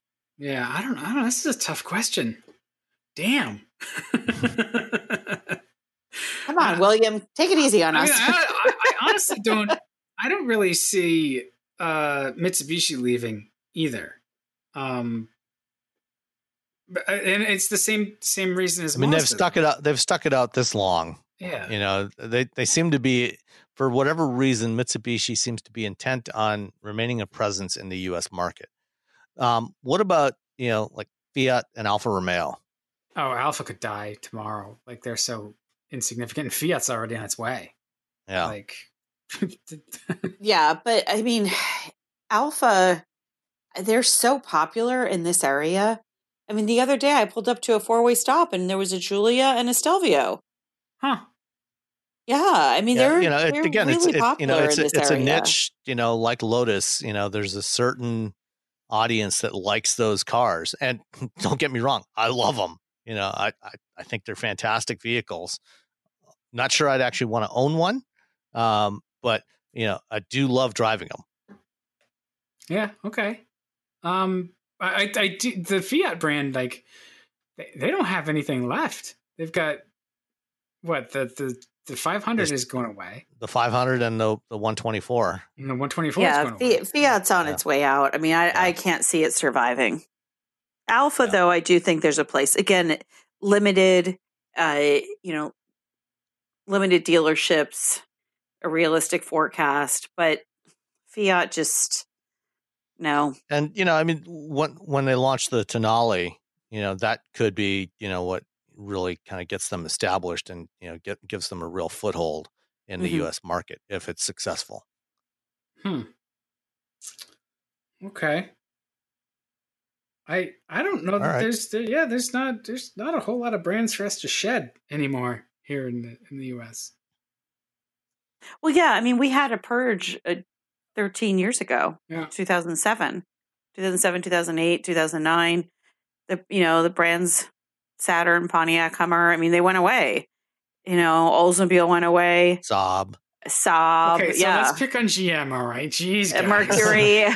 Mercury. I mean, I'm just thinking, you know, off the top of my head, those took, are the brands that Mercury went away. Longer to die. Suzuki. Suzuki. Uh, yeah. Suzuki. I know. I, I, I miss Suzuki. Um, uh, Isuzu. But uh, it's another, ah. another G M yeah. sort of lash up. The Via Cross. Oh, I love that car. Uh, that makes one of us. I love the way the Axiom looked. I, I really, I, I thought the Axiom was so sharp looking. I don't know that I, it was as refined as it looked. Yeah, the the platform. Via Cross was ahead of its time. Yeah, and will remain so for all eternity.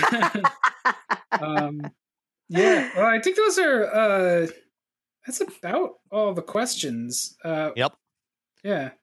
Cool. All right. Well, well, let's let's wrap it up then. Uh, Thanks, everybody, for listening. Don't forget to uh, give us a, a rating somewhere if you're so inclined. Uh, it always helps to hopefully you know, help us get a little more exposure. And um, Yeah, we need let's, to do uh, another Zoom soon too. By the way, like that's we yeah. do. Let's yes, do that couple, let's my do that friend Kristen asked specifically. I mean, I so yeah, I trimmed my beard and everything.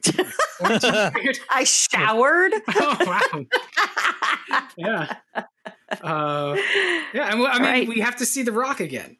So yes, yeah. exactly. The Rock is still here.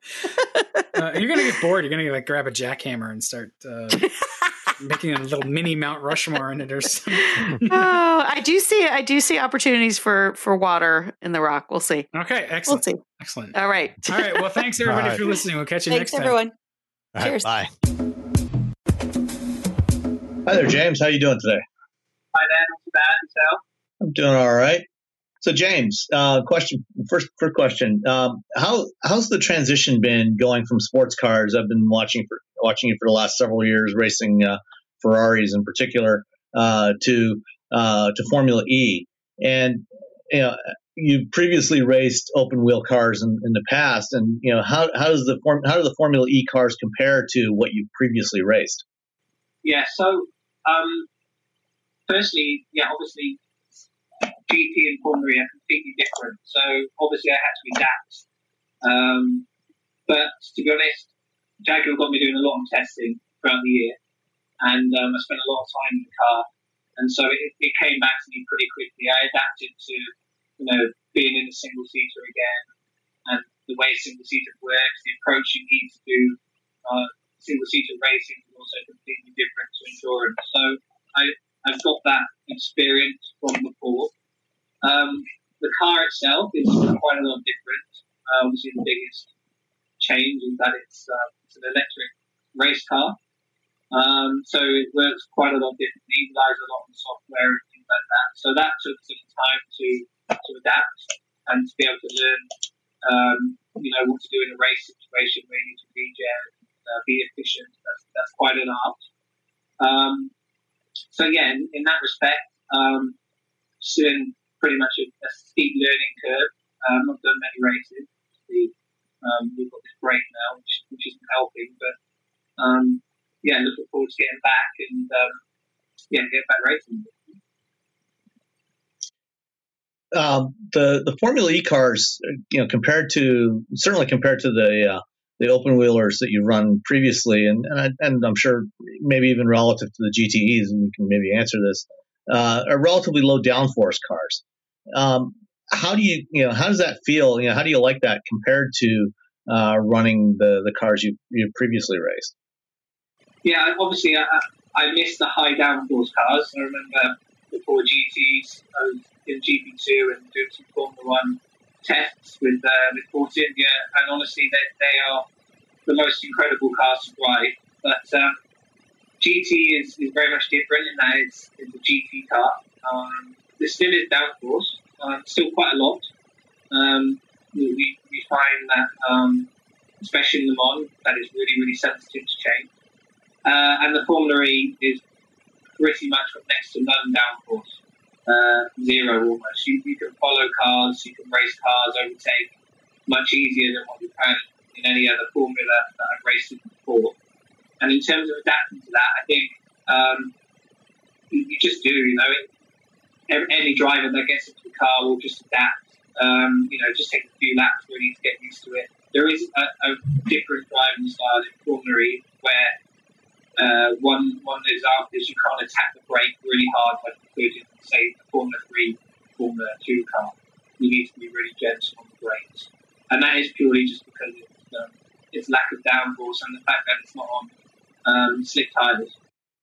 Oh, so because you don't have as much um, mechanical grip from the tires uh, and and uh, and as much aerodynamic downforce, that you can't use as much brake as you normally would? Yeah, you just, I mean, um, it's quite deceiving because um, you can overdrive the Formula E cars because, you know, you're sat in what feels like a Formula One car, obviously just without all the downforce, without all the grip.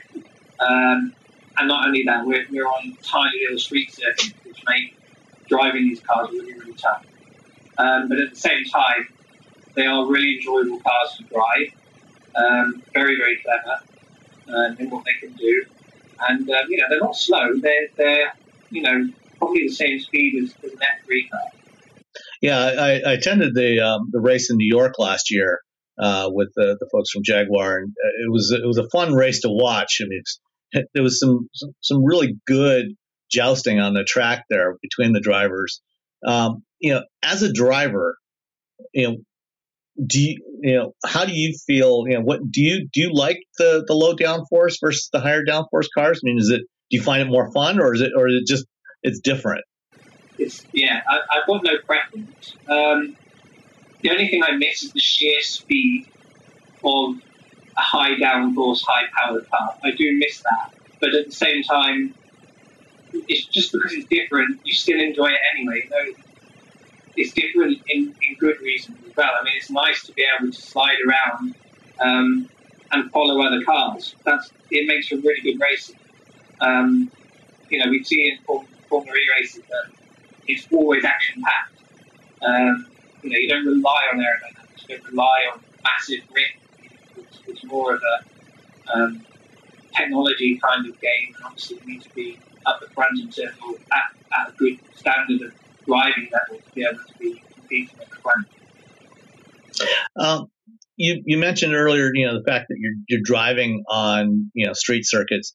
Um, have you had a chance to, to test one of the Formula E cars on a proper road course? And you know what what was it like? And, and would you like to see Formula E running on those kinds of courses? Um, no, I've never been on like I've never been on a Grand Prix circuit with a Formula E car. Um, they're not really quick enough at the moment for that for that to happen. I have been on airfields. Um, that's where I did the majority of my testing before I actually got the Lexus three season test. Um, But yeah, I think at the moment we, we won't be there. But as as the cars improve, as the technology improves, um, as the generations go up and up, we will eventually have to go on bigger tracks because they will just be too small for the for the performance. Um, it's already a little bit on the limit. I mean, we easily be able to do Monaco, Grand Prix, um, and that would be a really cool track. Um, And I just see the future of Formula E getting better and better, and I think there will be changes going forward. Driving an electric car, um, you know, would you know, I don't know if you uh, have you have you driven any other um, hybrid hybrid race cars, and you know, how, would you like to try um, electric racing in other formats besides something like Formula E, like a like an electric G T car or uh, or something else? I think, well, Formula E is the first full electric car I've driven, a race car. Obviously, when I was doing um, Formula One tests in two thousand thirteen, it was when it was first. Okay. So um, there were electronics and things you needed to do to, to make that system work. So that's the only experience I've really ever had with electric. Um, and then, yeah, I would like, I would of course be interested in other um formula that, you know, turns to electric. It would be great to see a G T car be, be electric. We've got the iPace, you know, the mm-hmm. control the, the races there, so I think that's a good introduction to um, G T cars, although it's an S U V, it's a, G T, you know, it's a tin-top car, that's right. Today, and um, it seems to be going really well so far. So I think in the future we'll see that. Um, and, yeah, let's see what happens. Um, What about uh, sim racing? You know, well, first of all, um, you know, before before you got into the, the Formula E car, I assume you spent some time in Jaguar's simulator, and you know how how helpful was that to you? You know, was it? You know, did you get enough out of it? Was it a realistic enough experience um, to to really get you prepared for being in the car for the first time? And and has it been helpful to you? You know, in training, uh, going, you know, as you've gone through at least the first part of the season before uh, before you uh, got shut down. Yeah, no, I think um, simulator, we call it the deal, is is um, the most important thing for, for us. It's really realistic. Um, tracks are identical; they're all laser scan tracks, um, and yeah, we can pretty much simulate anything in the simulator that would react in the same way in real life, reality. Um, with Formula E, you, uh, they're all new tracks for me. So um, I, I tend to do two days requires me to race, Nick's only does one because of his experience, but I like to do two.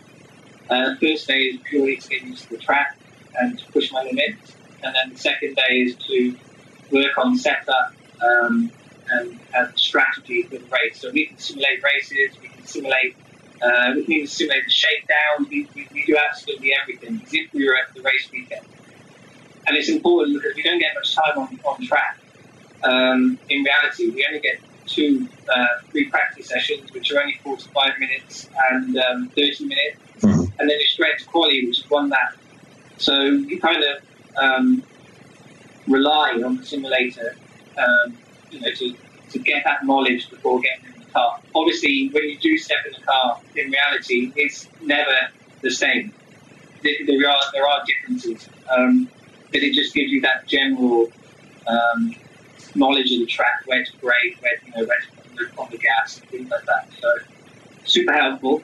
Um, and yeah, looking forward to getting back on that and uh, getting used to driving again. I think I forgot. um, you you have been participating in the um, in the, the sim racing uh, that started recently for uh, for Formula E, haven't you? I think. Yeah, yeah. So we Formula E gave us all simulators, all their drivers a simulator. Um, And yeah, we've been racing in the uh, Race at Home Challenge. Um, I can't remember, I finished in the last one. I think it was eight.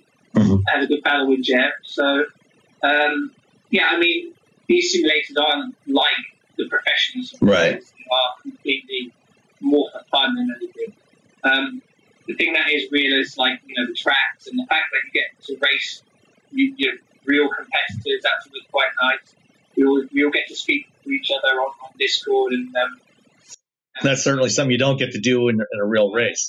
It's so funny to hear some drivers get really mad. And, uh, we wind each other up all the time.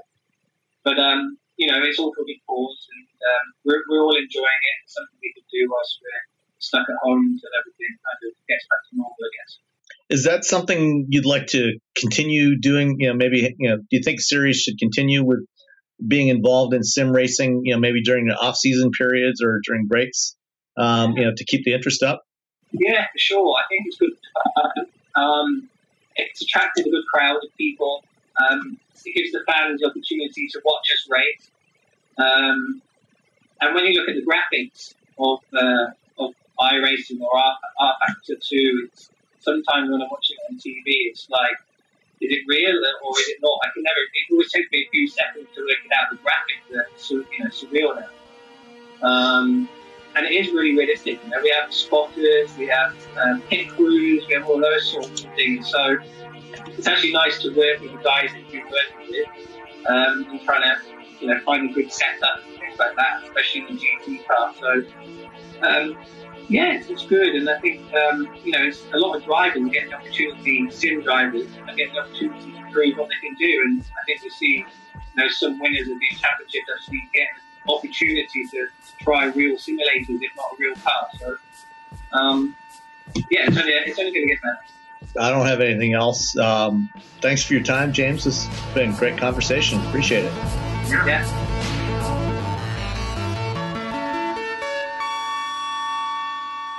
Brain fog, insomnia, moodiness, weight gain. Maybe you think they're just part of getting older, but Midi Health understands that for women over forty, they can all connect to menopause. It's at the root of dozens of symptoms we experience, not just hot flashes. Midi clinicians are menopause experts, offering safe, effective, F D A-approved solutions covered by insurance. ninety-one percent of Midi patients get relief from symptoms within just two months. Book your virtual visit today at join midi dot com.